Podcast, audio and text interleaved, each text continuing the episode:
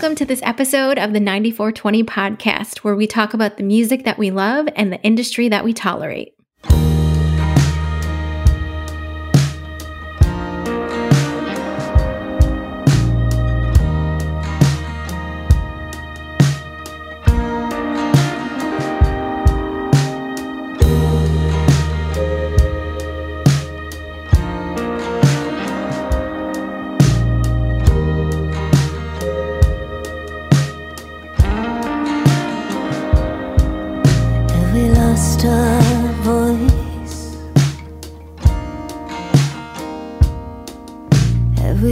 Lost our? Has the sky turned grey? And the night turned long?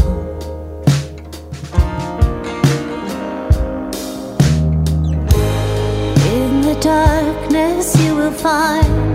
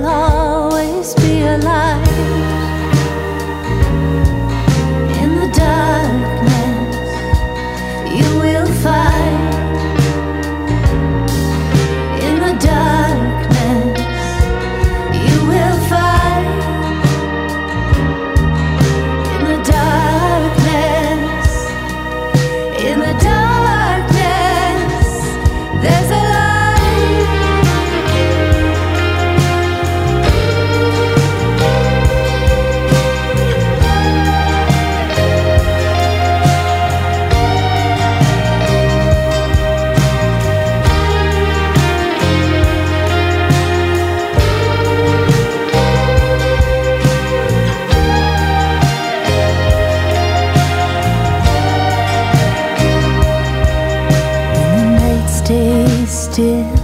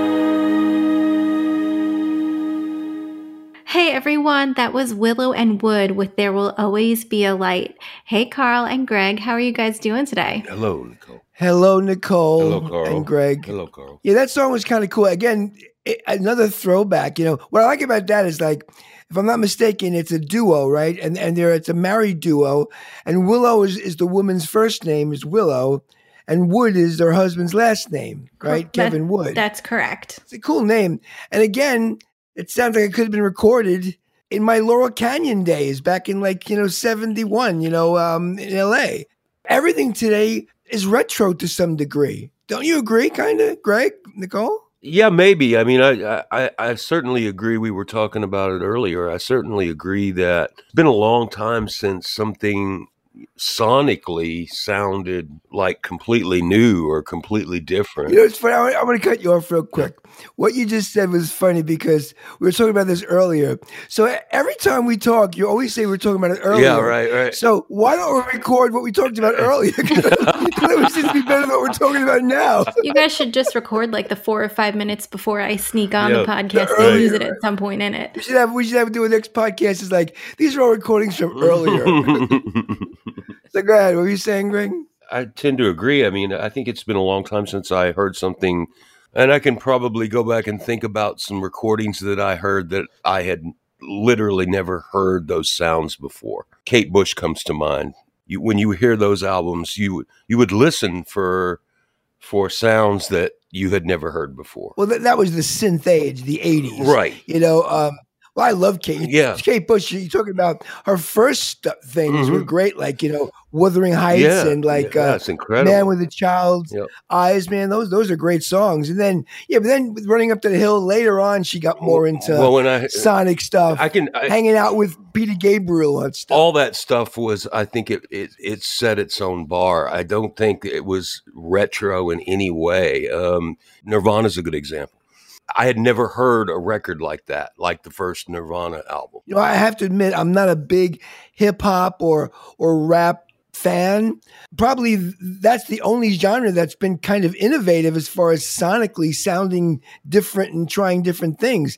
Everything else, like in rock and pop and R and B, it's just rehashed, you know, repackaged stuff that's been done already. it's true I was going to say, I think it's interesting that you guys were, that we're talking about this tonight because as we're getting submissions for music and we're I'm doing research to kind of figure out who they are, almost every single artist I find, whether it's on Spotify or on their website, they're always referencing who they sound like. There's no original sound to it. I hate to say it, but I think, are we done? What new sounds can there be? certainly we're not done uh but by the same token You really think there's going to be some new innovative? Oh my God, what's that? Is going to happen again? Yeah, I think as soon as technology advances a little bit more, I mean, we're gonna we're gonna be hearing things on albums or in recordings that we've never heard before. I absolutely think. I think the structure has to change. I, th- I think we're, we're we're locked into this what a song is, and and the structure's been the same for 50 years. Well, Western music, Western music has a particular cadence. It has a particular rhythm. It has particular intonations and and different phrases that r- repeat over and over and over again. That's just Western music. Now, if you go to Eastern music, it sounds much different. So when I think about it, I mean, in the 60s, uh, we had not heard in popular recordings, we had not heard sitar.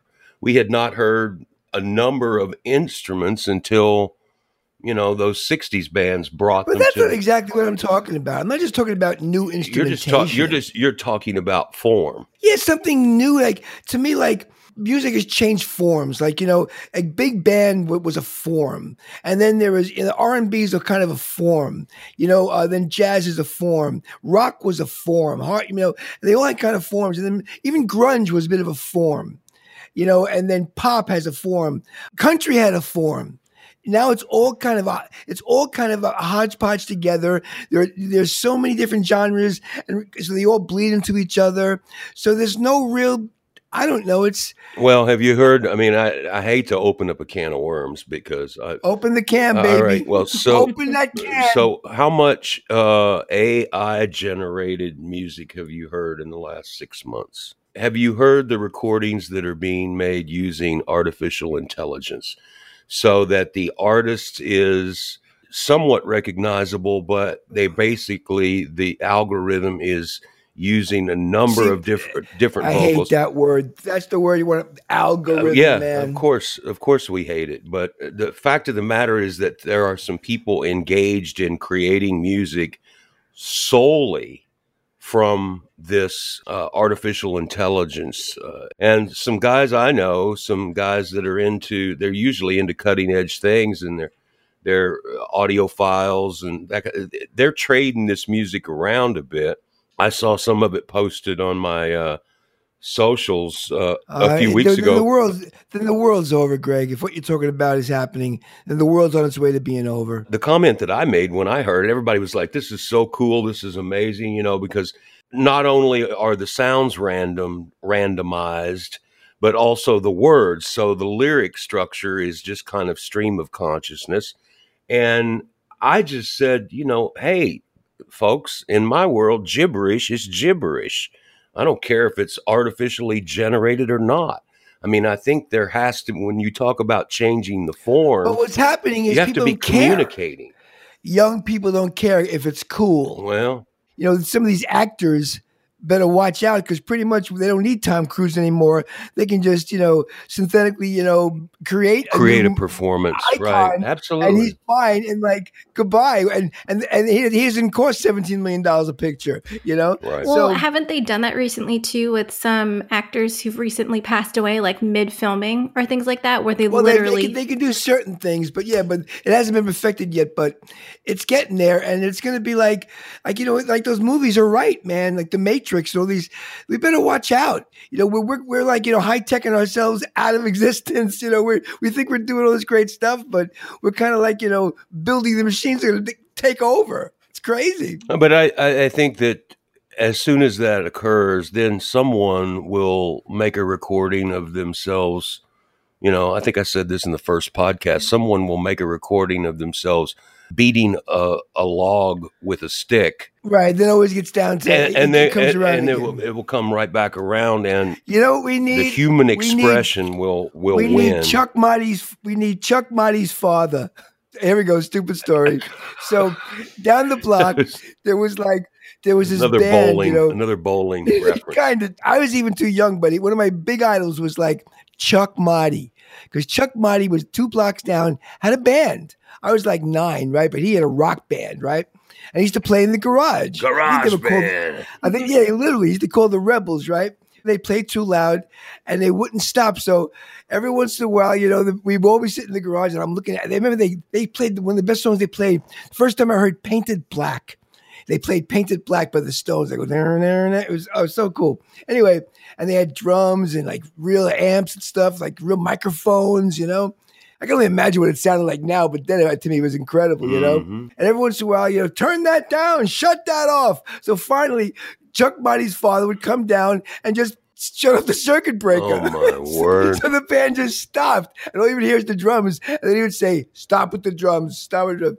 So that's what you know. I don't know if you can do that with AI. You need Chuck Marty's father to come and turn, turn off the circuit breaker. Stupid story, I know.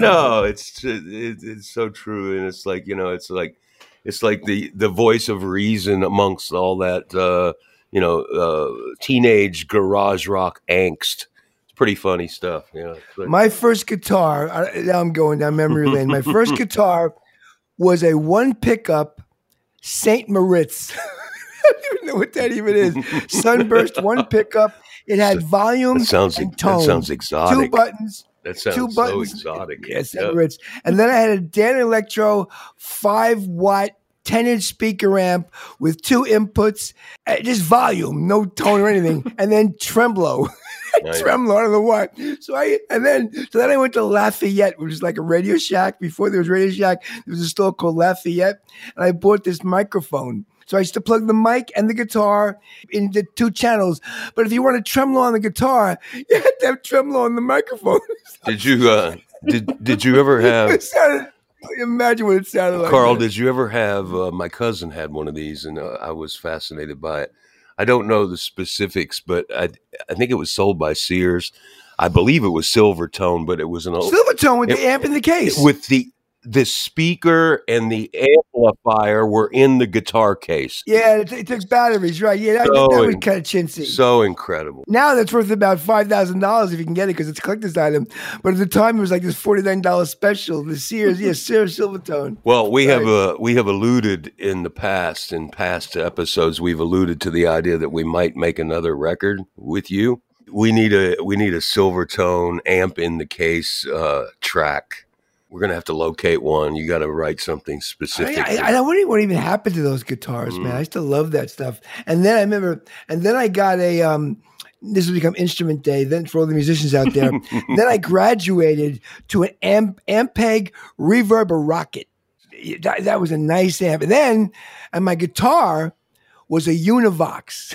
Mhm. a copy of an E ES335 Gibson, but it was like, you know, double cutaway, you know, hollow body. And that was great. And then I'll I'll end it with this. And then, but then, like, you know, I was, I worked all summer at McDonald's and I went to Sam Ash on 48th Street with my uncle and I bought a uh, Gibson Deluxe Les Paul. That was like then I then I was in the big leagues, man. Mhm. I remember because I, used to then go to I, I used to be able to like because I had nice nice hard hard shell case. What year would that have been? Probably 1970. Yeah, so that would have been a, a, a pretty quality instrument at that time.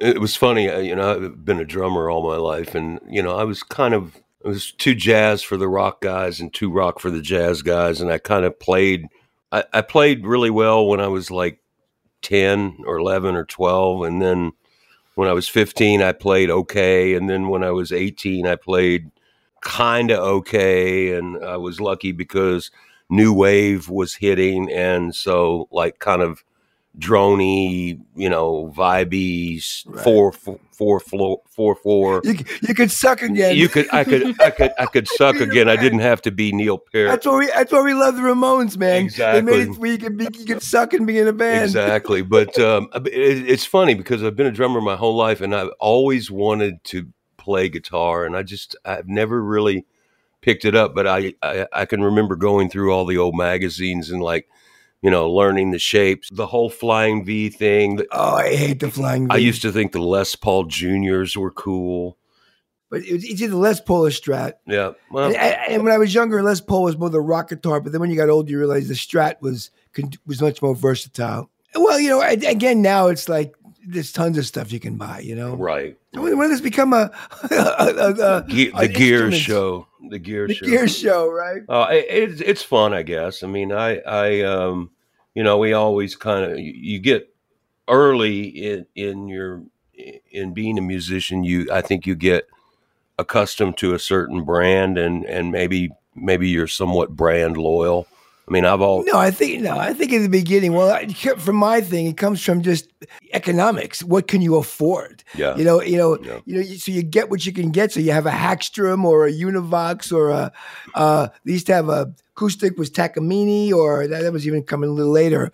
Danelectro, and then as you got older and you got more money, then you can afford the the Fenders. But then they got then they got cool later on. They came with the with the cheaper version, like the Fender Squiers no or you know the, the less expensive or the Epiphones, you know, for the Gibsons, Epiphone Les Paul, which is half the price. Well, the instrument co- instrument companies kind of, I mean, I think they kind of marketed directly to particular groups. I mean, I, I think that, um, of course, you know, you had the whole endorsement thing that came about uh, in the in the '60s, '70s, '80s. Probably hit its peak in the '90s, but I have a theory that if you're a musician, whatever brand your first real instrument was, is maybe the direction you lean thereafter. I mean, I my No, I think it's I think whatever your favorite band or artist uses.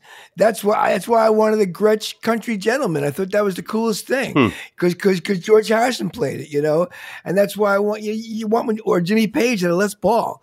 That's where you wanted that, you know. That's I I don't know. To me, that's why what you go for. my first real set of drums was an old set of Ludwig, so I've always been a Ludwig a Ludwig player. You know, I mean, I've had four sets of Ludwig, and um, Really, yeah, yeah, Ludwig was huge because Ring, the Beatles and right above it was Ludwig, and that was it. Ringo used Ludwig. That was the best the logo, the logo, logo right, for like right. rock and roll for kids to want to play drums back in the '60s. yep. Ringo played Ludwig. Yep. You know, that was it. That I mean that that uh, that was huge. I mean, I, I guess that started them on that path. I'm going on and on this nonsense. You want to play another song before we? Yeah, Yeah, sure. let's play another song. Yeah.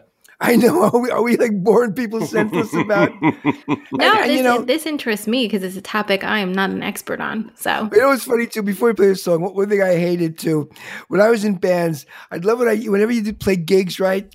During the sets, inevitably some guy would come up to you and say, "Hey, man, I'm in a band too." You know, "Oh, They yeah, always right." want to talk Yeah, gear. And they, and they want to talk gear, Yeah. and, and like I could never care about gear. I don't know if like, hey, what kind of Les Pauls? I said it's uh deluxe. You know, what kind of humbuckers you got? I go. I don't know, whatever it comes with, you know. Like, you know, and they go, are they? are they- They'll go like, are they like the six forty one dash X, you know, double mount? I go, I don't know, whatever, whatever's in the store. oh yeah, and what kind of what gauge strings you use? I go, uh, Ernie ball, I use tens. He goes, oh, I use a ten, but then I go to a, a twelve, oh, silver round on the E string, but then my G string, I go, I don't care, man. Whatever's in the pack, I just buy the pack and put them on, you know. And these guys, yeah, they want to talk stupid Go back, gear, yeah. like, go go back and sit with your girlfriend. She keeps staring at me. yeah, I, I Right. could care less, you know, about, about what what kind of Les Paul was it? Well, if it's pre seventy one, Leo Fender, you know, before he went to Japan, I go, I don't care, man. I, I just plug it in. It's a piece of wood. You know? but there are these guys like they're like Trekkies for musicians, you know. Let me go. Let's play a song. Uh, well, speaking by, uh, speaking of piece of wood, this song is actually called "Kindling for a Fire" by you Willow and go. Wood. There you that's go. where my old my old place, my old guitars go. Yeah. There's another one by Willow and Wood.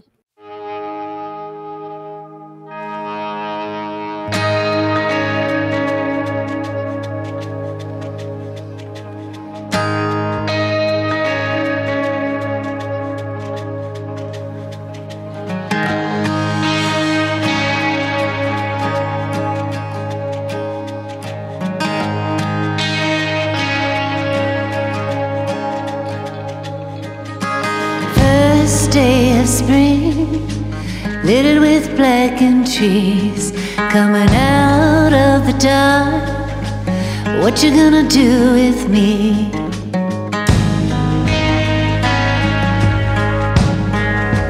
What you gonna do with me?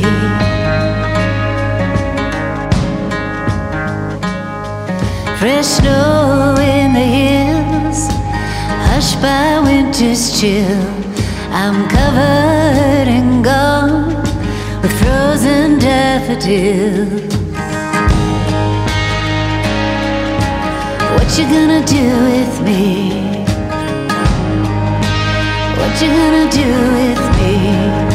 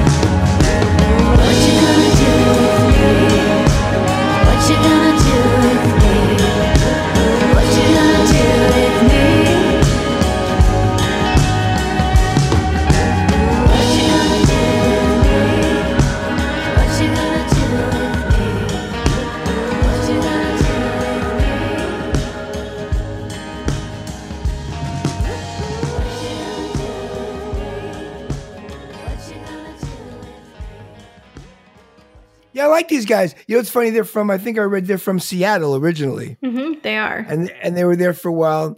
She said something cool. I read, I read their bio, and supposedly she was a you know a songwriter by herself, and she just met Kevin, I think his name is, and they just and they kind of just clicked musically first. You know, I, I know what that feels like when you meet someone that you kind of click with musically. Just because you're both talented, you don't necessarily click, but when you meet someone that gets you, so what are we talking about? Well, we were talking about the fact that everything old becomes new again in the sense of music. And then we got onto a long, long spiel about gear. Right. I'm sorry. I hope should we edit that out or what? No, I think we should keep it in. I think it's good. maybe maybe uh, the reason we went there is because maybe that's part of the problem maybe there aren't new uh, and uh, interesting instruments being created therefore maybe music western music is kind of stagnated if all of a sudden there were newer uh, more interesting instruments out there Yeah, but But that, but, think that- but does that come back to AI again and how AI is able to just do different sounds as opposed to creating different instruments? I think there's too much technology, and I'll tell you what I mean. Back in okay, back in the day, you know, when we were in the studio, you know, we you know, necessity is the mother of invention. I love that phrase. And we used to have to we wanted a certain sound, so you have to kind of create it by banging something or or getting an actual timpani or or finding someone who could play the cello. But nowadays, everything's a plug-in. They could just they could just scroll through zillions of sounds. So in reality, there's so much out there for people to use right now. It's almost overwhelming. So one thing I'll say, a ridiculous pronouncement: if any record right now isn't great, it's because you're not creative. Because there's you have so much quality sonic sounds at your disposal. If you can't make it sound great, it's because you're not creative enough to make it great. Because it's not it's not a lack of having instrumentation to do it. You know. I, I tend to agree with that i, th- I think that um, But back in the day when you didn't have that, I'll tell you, and also we're losing. When I was in um, my, my Boston phase, lived in Boston for a while, I dated this girl, right? She lived in Cambridge, and she played violin. And she knew a bunch of friends at Berklee. And I was doing my acoustic, solo acoustic thing. She used to play violin with me. And she also played cello. So every once in a while, and she, she used to write charts and stuff. She had friends who played oboe, who played bassoon, who played, you know, harp or whatever. And she would write a chart. Sometimes we'd do a show, and one of her friends on the bassoon would step in or sit in, and she'd write a chart for them. It was really cool. And I'd sit there with a bassoon, a real bassoon, a real cello, a real violin, a real French horn. And when you hear these instruments, really, yeah right they're so much better, so much nuanced, so much better than a plug-in. I don't care how good the plug-in is. I, I it's agree nothing better than totally. and I got to I got to experience real instruments right. and and the real the sonicness of a real yeah real f- you know f- uh, flugelhorn and stuff. There's a That's lot I- more depth to them when they're like live and in person as opposed to just hitting a button and it sounding. Yeah, but way. but but also, but people don't understand too. Not only is it sound better, but the guy who plays the oboe knows how to play an oboe. Where if I'm a guy who, even if I have a great oboe sound, I don't play the oboe, so I don't know how an oboe really plays Yes, exactly. yes, and and if So you're rendering if you're rendering that particular instrument sound via a keyboard, you you, Yeah. you are likely at to you know maybe play a phrase that e- You're not even isn't physically right. possible to play on the damn. Well, yeah, which Right. could be good or bad. Because Right. again, if it sounds cool, Yeah. it's cool. But but I think I think today's a lot of people are losing out on real instrumentation. That's why I don't care. You listen to like listen to. And even the mics in the old days, listen to like, you know, some of those old recordings. Listen to Eleanor Rigby, you know, right now. That that was a recording done in 1966. What was that, 30, 50, what- how many years ago?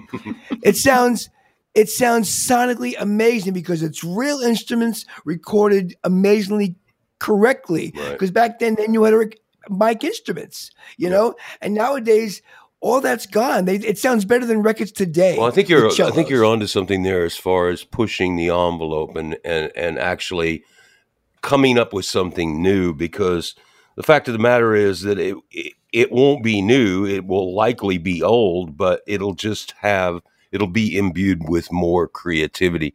One of the most fascinating things I ever heard, and I, I can't recall uh, what track it is. I think it's Satisfaction, but I heard um, an interview with um, uh, Keith Richards talking about. He quit smoking last week. I heard. Oh Keith my, Richards. that's crazy. That's crazy. The world's coming to yeah, an end, yeah, babe. it is coming to an end. No, uh, he he pointed out that okay, so Satisfaction, one of the most, I mean, decidedly one of the most rock and roll tracks ever recorded. Right? Well, there the- there the are no. real- check this out. Real, real riffs of rock. check this out. There are no electric guitars on Satisfaction. How do they get it? Bum, bum, bum, bum. What is that then? Acoustic guitar distorted? What? Yep. That's exactly what it is. It's an overdriven, distorted acoustic guitar. And I think they actually mic'd a little Radio Shack type speaker that came out of uh, this little um, cassette recorder that he used to carry around. I, I it just completely blew my mind, and I went back and I listened, and I was like, "This is this is just mind blowing to me." I mean, I'd listened to that track for what forty years and never recognized Well, that it wasn't again- balls to the wall electric rock. Well, again, it's what you're saying. It's um, necessity is the mother of invention. Like you know, because they didn't have access to things, they they made something happen. I, I know a few times. A perfect example is like flanging. Supposedly, when they were recording, uh, I don't know what song the Beatles, Lennon just happened to lean on the two inch tape and was rolling around, and it went. Whoa. I go, wow, that's cool. So all of a sudden, so they start playing the guitar. He started whoa, whoa, as they're recording it. So they got a flange sound. Mm. That's how that came about. Right. Another great thing, I love this story. Hugh Padgham, he's a great producer from the 80s and 90s. He's producing Phil Collins, right? First solo record, In the Air Tonight, right? So they're, they're doing the record, everything. Supposedly, like they're in the studio doing a rough mix of the album. And because, you know, Phil Collins was the drummer as well. So you pat Hugh Padgham at a phone call, so he leaves the studio. So while he's leaving it, you know, Phil Collins is playing with the uh, with the uh, EQs and stuff, and just mixing the drums louder and pushing everything else. And when he comes back in, the drums are all boom, boom, boom, boom, all distorted and, and gated and stuff. And Hugh Padgham goes, he goes, "What are you doing? What are you doing? Look at look at the VU meters, man. You're pinning them. You're ruining them." He goes, and Phil Collins goes, "Yeah, but listen how it sounds." he goes, "Wow," and that's how gated drums came about by mistake. It's one of the most iconic drum tracks in Yeah, that was just a goof. That was the mistake. I think because of that, we, you know, I don't think a lot of engineers, like that's why I love Scott. I love guys like that because those guys, Scott knows how to mic a piano. Scott knows how to mic because back in the day when they learned, they learned how to do this. They know how to mic an acoustic guitar. Right. They know about, you know, you know, stereo mic techniques and out of phase and in phase, all that kind of stuff. Where like kids today, I'm sorry, i- it's plugins. I don't think a lot of young producers today have real good miking skills. Do you think that they've become lazy because there's not a necessity for them to have to play those types of instruments since they do have access to well- like hit well, a keyboard? Yes, well, yes and no, because I think it has to do a lot of different things. One is like, you know, economics. It's cheaper, you know, and you get five guys in a room. It's cheaper just to have one guy play a keyboard, you know. And also, they can't go in a studio now because of, of space requirements. Mm-hmm. Not everyone has studios, so they're all like their basements or their, their their record rooms, and you know, and like I don't know, it's it's it's just different whether it's better or worse i think it's something is lost i think in the experience I'll make a little bold prediction here. I, I, I think in the next five years there will be a new sound, and there will be uh, a lot of new things coming down the pike that will um, that will create a lot of interest. And I think that most of it will come out of the EDM world, the electronic dance, uh, producer driven, very technical world. i think it's it's very funny that the last time anyone really broke seems to correlate with the onset of the internet the internet i'm sorry people but in, in, in the grand scheme is going to be the ruination of the society on so many levels. It doesn't connect us anymore like it's supposed to, even though they say we're all connected. We're not really. We're less connected. But I think because of it, I don't know, something's missing. It's it's it's making everything so nothing special anymore. It, seems like this technology, internet technology, and and the loss of, uh, just for lack of a better word, humanism. there's too much out there. Everyone's just too busy, you know, looking through a million things and TikTok and Snapchat, and it's all fun and scrolling. Everyone wants to be famous, and everyone wants to do pictures and, and be funny, and some of them are, and but like it's it's just a mess. I, am sorry. Someone needs like we need Chuck Marty's father to come in and just pull the plug on the internet.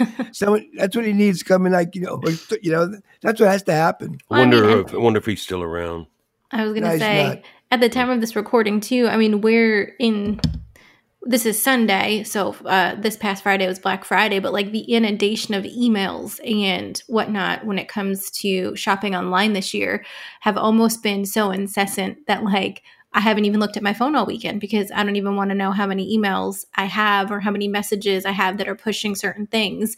And that's all due to the internet because Black Friday used to be you go out and you shop and, you know, you get there at five o'clock in the morning and you wait for your deal or doorbusters or whatnot. And I mean, it's kind of really ruined being able to like get, I don't know, gifting wise, I guess I'm I'm going down the path of of.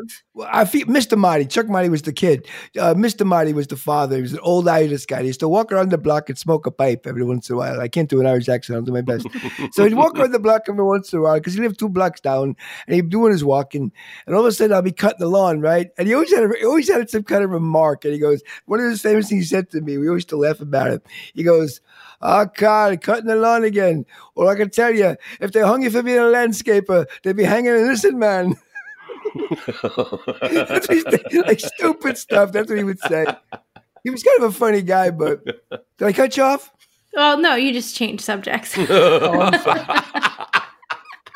what am I talking about? God, forty minutes of this. I know, forty minutes. Can you believe it? Did you go? Uh, did you go out shopping, um, Nicole? No, on, I on stayed Black home. Friday. On Black you stayed, you stayed No, I stayed home. Yeah, this um, it's just it's too crazy right now. Like even the grocery stores, people are getting like antsy and nasty. So I just have no desire to go shopping this year. I have a little. Why do they call it Black Friday? Because it's supposed to be the Friday that has the best sales. And but why? meals. Why? Why black? I don't know why black. Actually, I'll look. I'll look that up. Hold on. Mm. Black is a negative thing. Why not like you know blue or yellow? You know. Probably because people are so nasty during it. Um, I think. Okay, that, so the uh, story it says oh. the story goes that Black Friday is so called because it's the day when stores reopen after Thanksgiving, again becoming profitable and going into the black. There you have it. That's stupid though.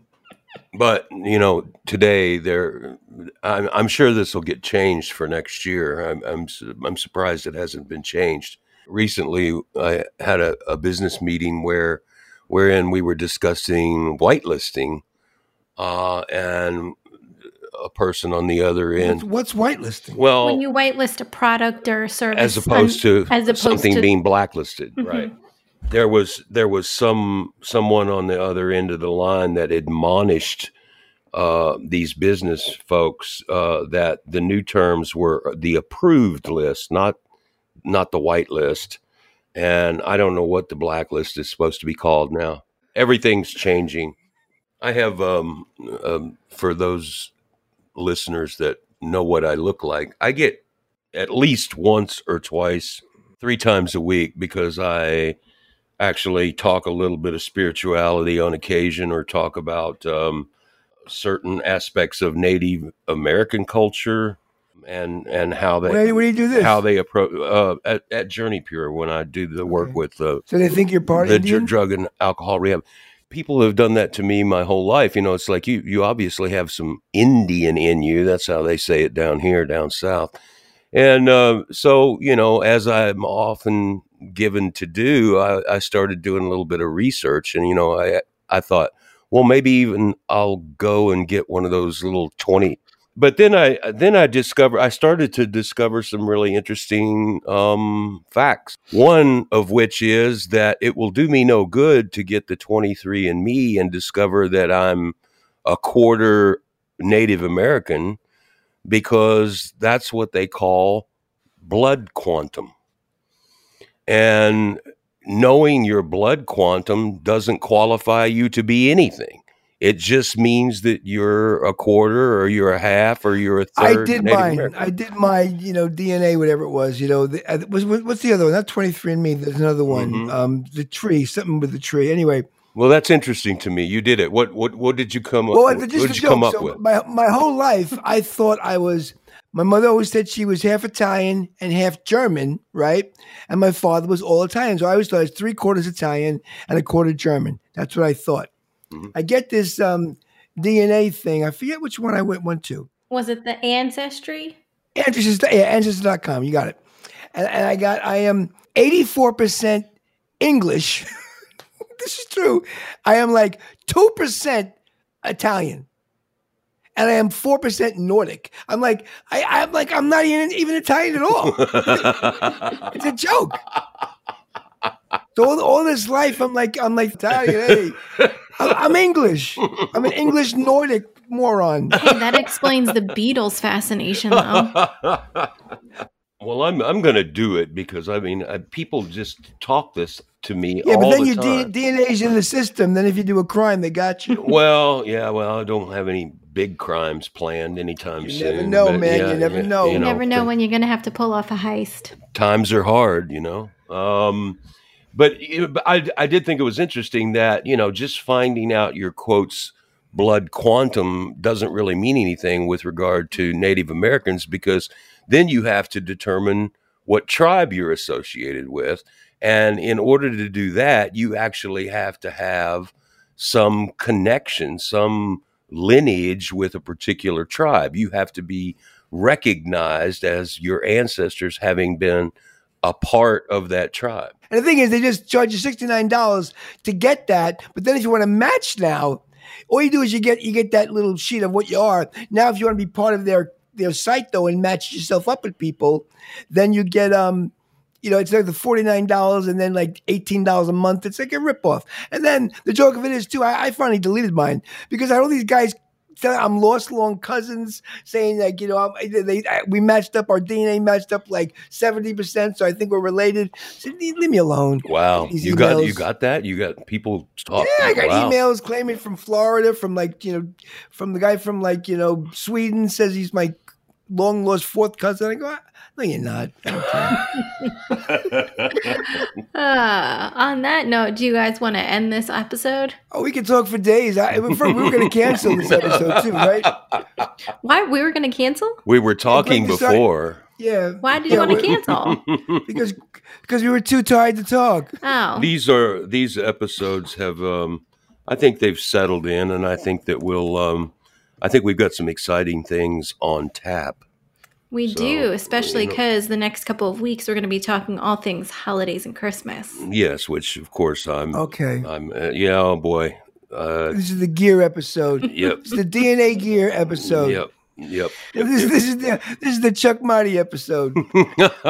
Anyway, Uh, talk us out there. Um, what you call it, Nicole? you know, just the only other person on this podcast. all right, everyone. Thanks so much for listening to this episode of the 9420 podcast. For all of the links in the show notes, you can go to our website, which is 9420.com. That is the numbers 94 and the letters T W E N T Y. Until next time, we are going to have Brian Elliott play you out with Blue Jean Girl. there you go. Here's Brian. Goodbye, everybody. Bye. It's a sunny Sunday and you're looking for some love this afternoon. You read about it as a child and thought that you could try it too. But now that you are grown, you're out here on your own. In so many hearts, in so many arms, and only you can see exactly what they need. So go and set them free and be, baby,